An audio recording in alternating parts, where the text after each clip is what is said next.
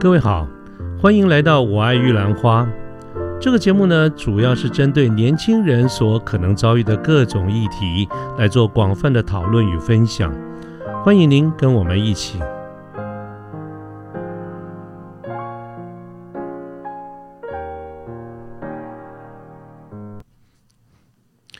各位好，我是卢天记。现在是民国一百零九年的十月八号下午啊，星期四的这个下午哈。那最近呢，有有机会跟一些朋友碰面。那这些朋友呢，其实有蛮多的，是在海外工作哈，包括大陆了，包括东南亚的。那呃，有机会跟他们碰面的原因，是因为简单照说他们应该在海外呢，可是因为都没回去嘛，啊，所以呃，就聊到了一些事情哈。那么今年，其实各位从今年一开始以来到现在，大家有没有觉得今年的主题都是跟新冠疫情还有新冠肺炎的这个疫情有关？所以有很多人呢，其实在海外根本都没有回来。那也有人回来，当时比较早期回来以后没办法回去啊，因为工厂这个地方也停工了，或者到现在也没有完整完整的恢复所有的这个状况。那么有些人呢，回来以后呢，就干脆选择离职了啊。有些人所以很。大家的外派的生活很多都被打乱了，所以外派这件事情呢，最近又成了我们一些好朋友们在喝咖啡的时候的一些话题。那当然就会有朋友问问我，问问就聊到问我对外派的有哪一些看法啊？我想今天呢，就就花个几分钟的时间跟大家聊一聊，在这个当然本来的主题是想说后疫情时代。啊，这个我们到底该不该选择外派？不过后来呢，想想这个这个题目也有一点有一点问题哈。就是第一个，这个所谓的后疫情时代，我觉得根本还没有来到，现在疫情根本还没有结结束呢。那第二点呢，就是其实要不要外派或者跟外派有关的这些主题，啊，其实跟疫情的关联度我觉得不是很大，所以我就啊先说说我的看法。但是在这个过程当中呢，我觉得跟疫情的关联度就不大。跟大家先说明一下，那么我们来先看看这个所谓的外派这件事情，它到底为是为是它的缘起是怎么样？因为这个外派在几若干年前其实是没有这个话题，也没有这件事情的。但是为什么这几年来它反而变成了是一个非常重要的一个话题跟一个重要的选择呢？我们先看看整个从历史这个角度来看，大概在一九四五年呢，二次世界大战结束以后啊。那各国都不打仗了嘛？那不打仗，大家的重点都放在哪里呢？就放在国计民生呢，希望做各种的这些努力，想办法都让自己本国的老百姓能够过比较好的这个日子。啊，但是因为呃呃，所以所以这是为什么八零年哈，尤其是一九八零年以后就开始有这种全球化的这个策略啊。但是因为各国。因为历史的背景不同，条件的不同，所以最后发展了一段时间以后的这个成就跟方向也不太一样。比如说，我们就觉得欧美的这个重心啊是在消费，亚洲的重心呢在制造。当然呢，亚洲市场也逐渐成为一个消费的市场，不过那是后来的这个事情了。那么在这样子的一个大时代大背景之下，我们注意看几个几个重要的地区哈，比如说一九八四年以后，中国大陆改革开放。啊，所以很多呃致力于生产，所以它慢慢慢慢就当时就成为了一个世界工厂，很多的产业的供应链的一个主力所在。那么在中国大陆之后呢，也有东南亚国协、阿斯亚的这个这个存在哈，东协十国也也越来越多的这个这个生产跟供应链也在这个地方啊，这是这是整个亚洲的这个状况。所以这个这个，尤其是大陆哈，大陆这个市场因为非常大，它的不管是从工业制造或者从消费市场来看的话，就就是因为它一个非常大的一个市场，所以它产生了一种黑洞的效应。这个黑洞效应就不断的会吸引台商把生产生产相关的这种作业都搬过去。啊，这个呃，工作机会那当然就外外移了。那没有外移的这些台商，也因为整个在大陆这边的这个外移以后，工因为用那边比较低的低廉的这个薪资嘛，所以没有就算是没有外移的台商，他的薪资给员工的薪资也在往下降。所以坦白说，各位薪资会降这件事情，哈，就是我们这边会降，大陆会起来这个事情，其实在若干年前就已经看到这样的一个结果了。啊，在民国，我我跟大家举个例子啊，民国七十五年，我当时研究所毕业，我当时只有一年的工作经验，我是先大学毕业后先工作一年，才去念研究所的。民国七十五年那个时候毕业，我是 MBA 气管硕士这样子的一个一个一个学历啊，一年的工作经验基本基本上也跟没有一样的啦。那当时的起薪大概是两万五千块钱。但是民国七十五年的事情哦，各位看看现在，大概经过民国一百零九年，你看现在一个 fresh 一个没有工作经验或者只有一年工作经验的 MBA，他毕业以后的薪水在多少？我可以跟各位讲，不会差太多了，当然是比较高了哈，但是不会差太多了。啊，这个你能够高个一万块，我觉得差不了太多，大概就上下这个这个这个这个这个 range 不会差太多。可是你想哦，差了多少年？差了三十四年呢。如果真的按照这个这个货币或者是通货膨胀来看的话，其实现在的薪水比我当时要低啊。这么这个就是一个很明显的这个例子。可是现在的物价啦、房价啦，比三十几年前那是高的高的差的太多了。所以这两这两个因素一起考虑进来以后，我们就可以非常清楚的得到一个结论，就是大家都变穷了。那么。所以外派在这些年来才会成越来越成为一个很热门的一个选择。我身边有很多的朋友，其实就是因为这样子的一个原因，他选择了外派。好，那但是呢，这些年下来哈，我也看到很多朋友在外派以后一段时间就回来了。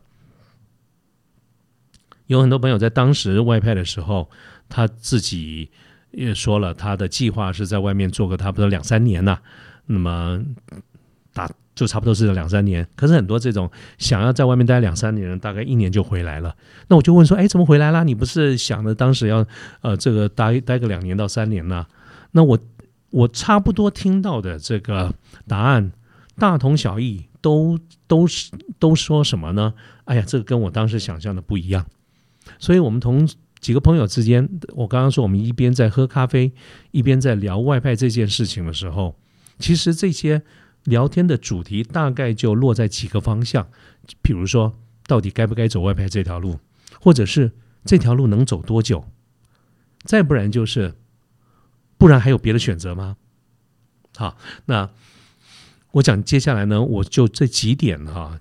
就我个人粗浅的一些了解，跟我个人的一些主观来跟大家报告分享一下我的一些看法。当然，纯粹就是看法，而且我也只能说，我看到的一些现象，我没有那样子的一个 能力提出所谓的好的解决方案是什么哈。所以先跟大家说明一下，第一个在外派这件事情上哈，很明显的一个最大的一个诱因跟动力，其实就是薪水。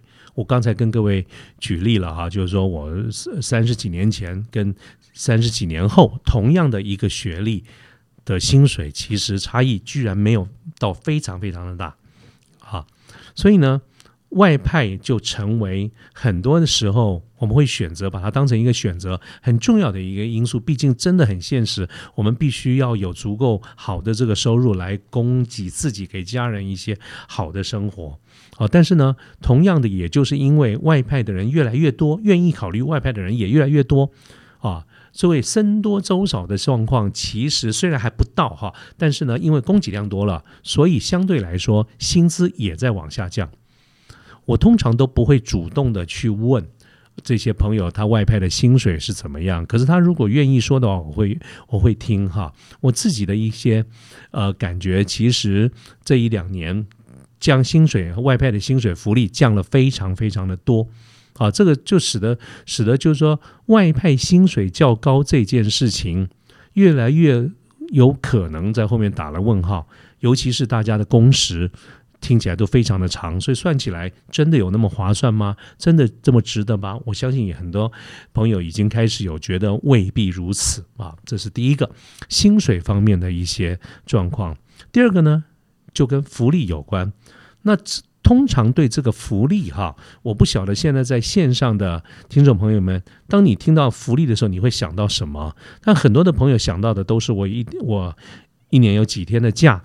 或者是我有几张的机票啊，这个可以回来，然后或者这个机票我如果不用的话，我的家人可不可以用啊？我常常听到我们大家谈到的福利是谈这一边，但是我呢比较在乎的是很重要的一件事情，就是劳保、劳健保所以我常常会问要外派的朋友，就是说你公司给你的 offer letter 里面，你的新的这个 package 里面，台湾的劳健保还在不在？那我想大部分同朋友他大概也都知道在或不在，可是居然也有少数的朋友用愣了一下，看到我说：“哎呀，我没问呢。”我觉得这个就很糟糕了。我可是我跟大家说明一下，我为什么那么在乎劳健保这件事情。其实各位知道，当我在问你的劳保还在，劳健保还在吗？其实答案很清楚，如果你有劳保，就代表你一定有用台币报薪资，意思就是说公司跟你谈定若干多少多少的这个薪水，他可一定会是一部分在台湾发，用台币发，一部分可能在所在国当地用当地的货币来发。但是在过去比较早期啊，看到的都是一部分，其实也是大部分的薪水在台湾发，而在当地呢，啊，因为有当地一样也有税，可是公司不会告诉你这些细节，他就是说，反正个税公司会处理了，在当地再发你一些当地的货币，呃，这个的呃的这些所谓的薪资，其实你在概念上就把它当成 petty cash，当成零用金。啊，大概是过去听到的比较多的是这样的组合。如果是这种组合，我觉得 OK 的原因是因为你只要在台湾有了用台币报呃报薪水，你就会有劳保。那这个劳保哈。是一个非常重要的这个福利，各位不要去听我们现在在很多的新闻里面讲的这个劳保啊，什么会不会倒啊等等这一些。我个人对国家是有信心的，我会持的一个非常正面的一个态度。今天如果我们的劳保制度会倒掉，那国家也就没希望了，国家也就完蛋了。我们那个就那个时候就不用太在乎了。所以我通常都假设，好，我们国家天长地久，劳保也会继续继续下去。可是劳保对各位的重要性，对我们的重要性实在是太重要了。我身边的朋友比较年轻，可能不太觉得。可是当你工作一段时间之后，你像我逐渐要面临退休的这种阶段，你就会知道，其实劳保有很多的福利，包括劳保的年金、劳劳保的这个退休金等等，这些都是一笔不小的金额啊。尤其是啊，我最近办了劳保年金的这个相关的这些业务，我对这些状况是知道一些。我觉得你千万不要去忽略了劳保年资的这个累积。啊，所以如果你在外派的时候的薪薪资结构里面是没有劳保啊，就是或者是没有没有用台币发薪水的话，那么 hundred percent 你是没有劳保的。当然，讲到这一点的时候，就有朋友说：“哎，这样子呃公司可以会建议我们说去自己去工会保哈。”那对，这确实是一个方式，但是呢。各位记者啊，工会保的时候，你是不会有那个劳保退休金，不会不会有人帮你去交那个六个 percent 的退休金的哦。另外，也不乏听到一些在如果你用工会的资格在保劳保的时候，我不确定啊，退休金啊相关的这些有没有受到一些影响，众说纷纭啊。所以工去工会自己保。不见得是一个很好的一个方案，更何况自己会自己保，你要交全额哎。如果是公司帮你保的话，你交的少，公司交的多，好，在这里面差距太大了。各位外派的薪水就已经在往下降了，另外你还得自己全额付保费，你真的拿到很高的薪水了吗？我其实打问号的。那那现在呢，我也不断的越来越常听到有人。他的外派的这个所谓的 package，也就是通通是在当所在国当地用当地的货币发，那基本上你根本就是在当地的 headcount，而不跟台湾就无关了。就换句话说，你就根本不在台湾就业。如果你真的也能够按照当地的这个法令得到该有的这个保障，那也就罢了。可是呢，啊，我我就听说过。呃，譬如说，我们拿中国大陆来做一个例子，其实大陆对劳工的这个福利还是蛮好的。譬如说，如果大陆的劳工都会雇主都要有给他五险一金啊，这是非常非常坦白说，这是非常不错的一个条件啊。可是我身边的朋友，我也我确实有听到过哈，哪一家公司我就不去讲了啦。但是呢，他说他的这都是当地货币在发的。可是呢，如果你真的是按照当地的法令的话，你应该有五五险一金啊。可是我问了一下，也没有。那换句话说呢，就是你两边都没有保险，你既没有台湾的劳健保，你也没有大陆的五险一金。但是公司就是用比较高一点的这个薪水付给你，但是没有不包含这些。如果你真的要面对这些事情，得自己花钱去解决，那你拿的高薪在哪里？你未必你有拿高薪，好，所以我为什么讲的比较细一点，就是我觉得不见得每个人都有注意到这一点。真正的福利有多少假期，我没有很在乎那件事情。机票多几张也都是小事。我觉得劳健保或者是这种福利、劳工的权益，这才是最重要的。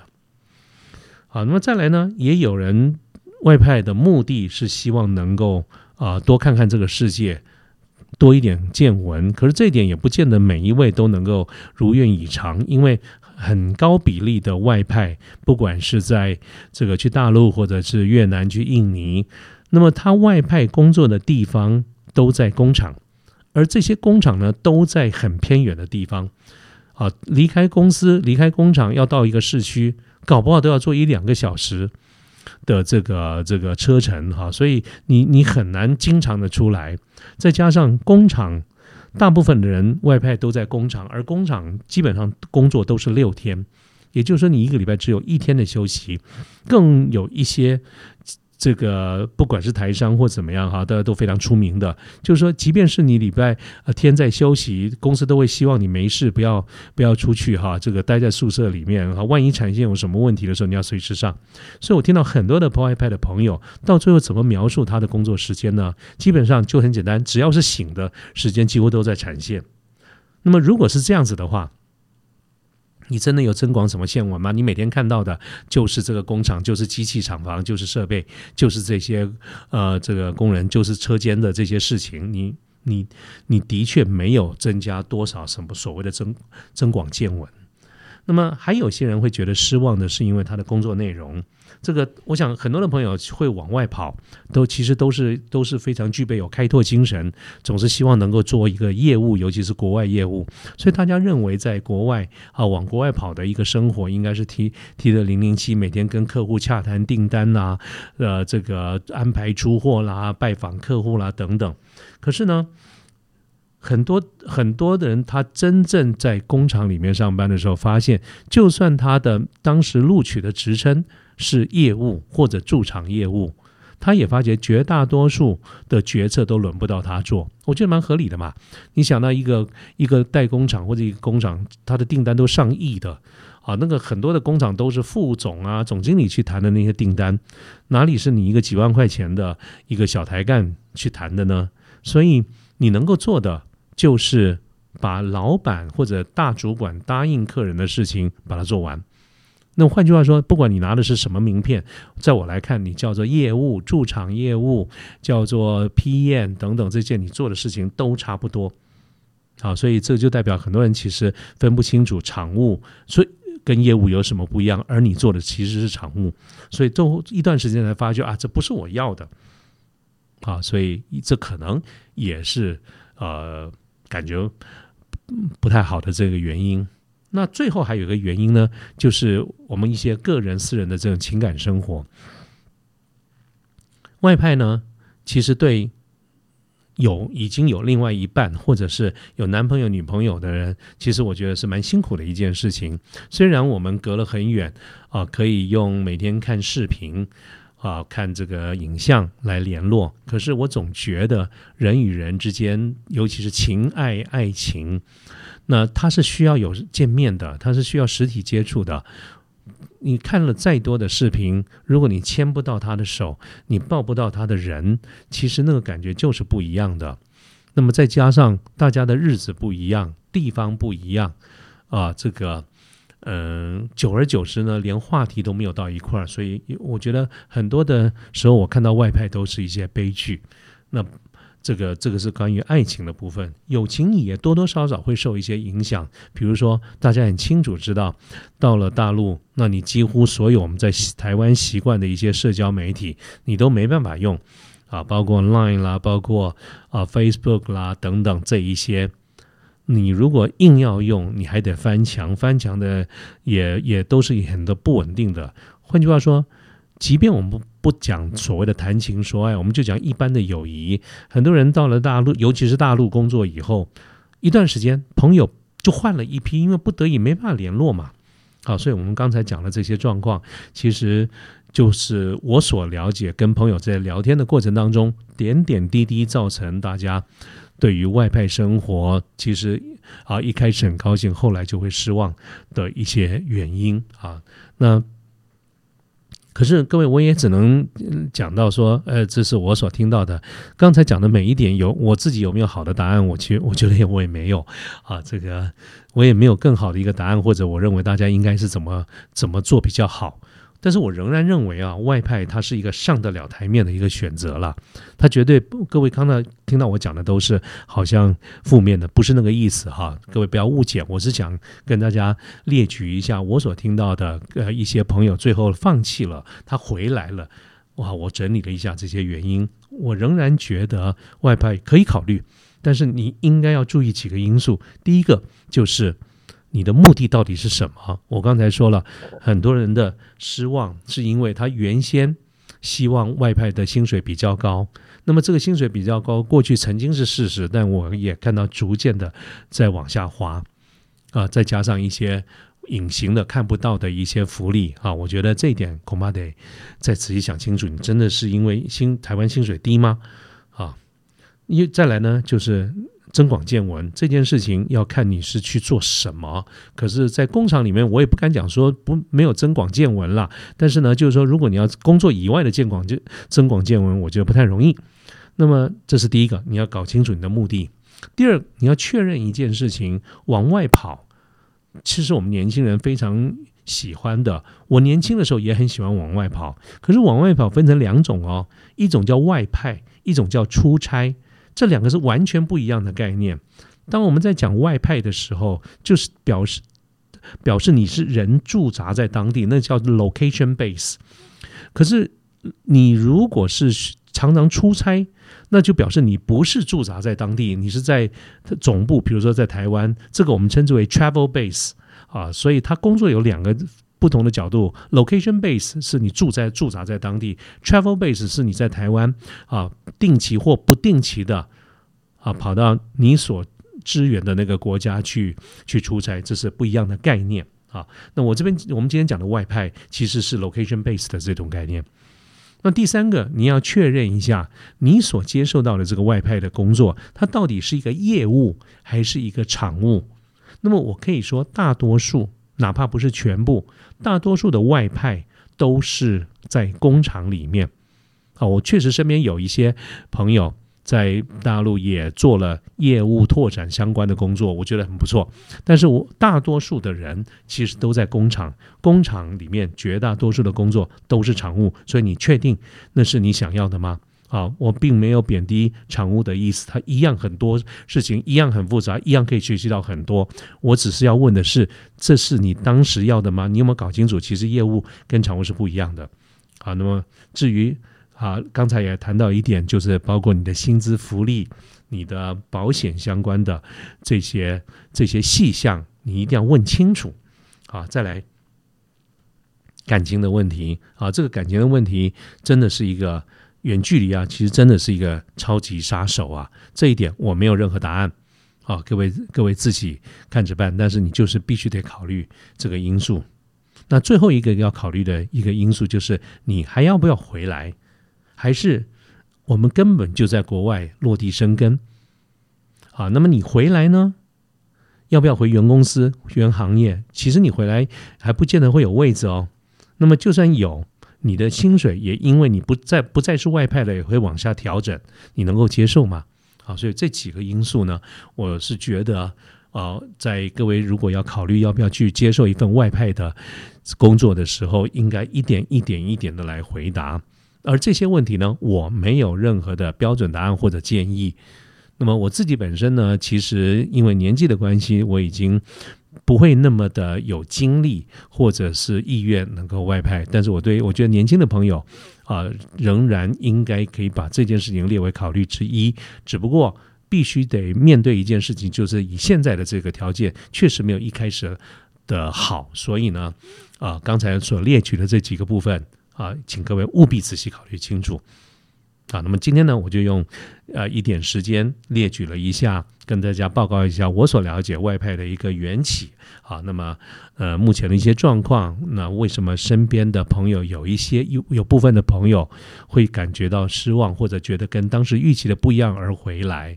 但是呢，如果在座各位啊想要再考虑或者往这条路走的话，务必请考虑我刚才讲的那几个原因啊。那么今天的跟大家的报告就到这个地方，谢谢大家，拜拜。